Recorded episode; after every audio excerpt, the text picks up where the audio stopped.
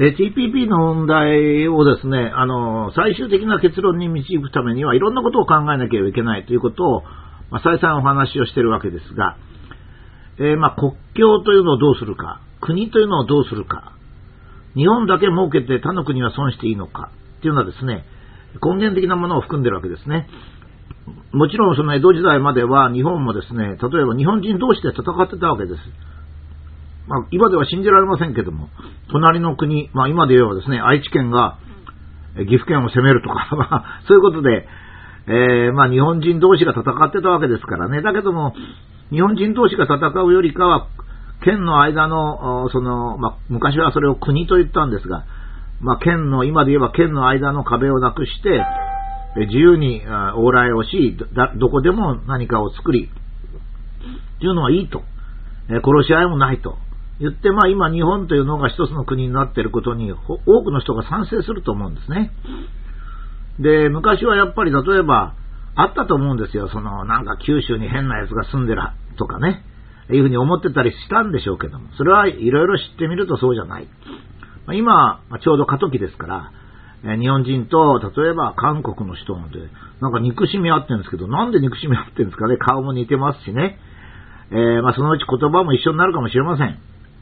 もともと同じ人間なんですから、えー、別段ですね、そんなに他人を批判してもしょうがないわけですね。中国もそうですし、アメリカはですね、むしろ日本から見れば、えー、私なんかから見ればですね、まあ、現状と違いますけども、まあ、朝鮮とか中国の人よりかですね、ちょっと距離があるような感じがするんですね。白人だし、まあ、ちょっと言葉も相当違うと。まあ、そちらと仲良くできるんだから、まあ、他とも仲良くできるんじゃないか、国境がいるのかなって気がしますね。それからもう一つ、まあ、この TPP の問題は、今まで日本が、まあ、自動車とか鉄鋼を輸出して、えー、儲けていた。それには石油とか鉄鉱石を他の国がどんどん入れてくれたからということはあるんですね。で、それで他の国は被害を受けなかったかっていうと、アメリカの自動車産業も鉄鋼産業も潰れ、ヨーロッパの化学産業も大きな痛手を受けたわけですね。ですから、今度の TPP で、まあ、日本の農業とか、一部サービス業が被害を受けるっていうのはですね、ある意味では仕方ないんですね。そこをどういうふうに考えるか。っていうことは、えー、辻詰めて言えばですね、これから日本をどうするのかと、我々の生活をどうするのかと、まあ、いうことにかかってるわけです。この図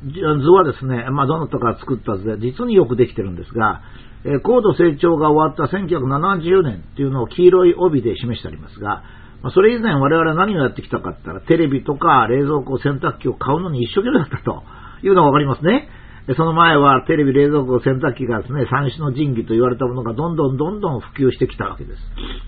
それで豊かさの実現とここに書いてありますが、豊かさを実現した。豊かさを実現した1975年ぐらいになりますとですね、もう冷蔵庫、洗濯機、テレビがあるもんですから、どうしたらいいか分かんなくなってきてですね、それでバブルに、立ち入ります。もう一つは、バブルになったってことは、あまり我々の希望が、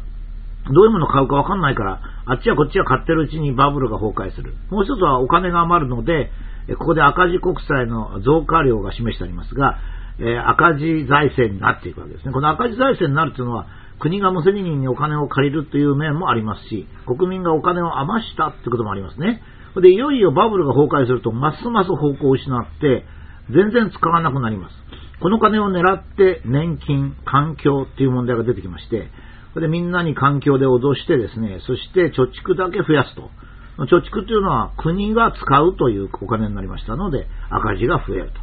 まあいうことですね。で、現在は1000兆円になり、この赤字を子供につけたってことは別に子供に全然つけてないんですよ。あの、国民が政府に貸してるだけですから。ええ。まあ、それを簡単に言いますと、国民は1975年には買うものがなくなって国債を買い出したわけです。で、国は国債を発行して大量に金を、え、手に入れて、それで自分たちの利権に使ったわけです。だから、利権に使ったから返済できなくなったんで、国の人は犯罪人なんですよ。つまり、借金を踏み倒そうと当初から計画して、それで、それが、あもちろんその、その踏み倒すしかないので、これを子孫に付けを回すなと言って、国民の債権を借金と言い直したと。そして、消費税を来年4月から増税しようとしている。つまり、現在の国会は、まあ、犯罪人の集まりって言ったら、ちょっと言葉厳しいんですが、まあ、詐欺師の集まりっていうような感じですね。だって、最初から借金を踏み倒すつもりで借りていったわけですから。だって、返済計画がないんですよ、国にはですね。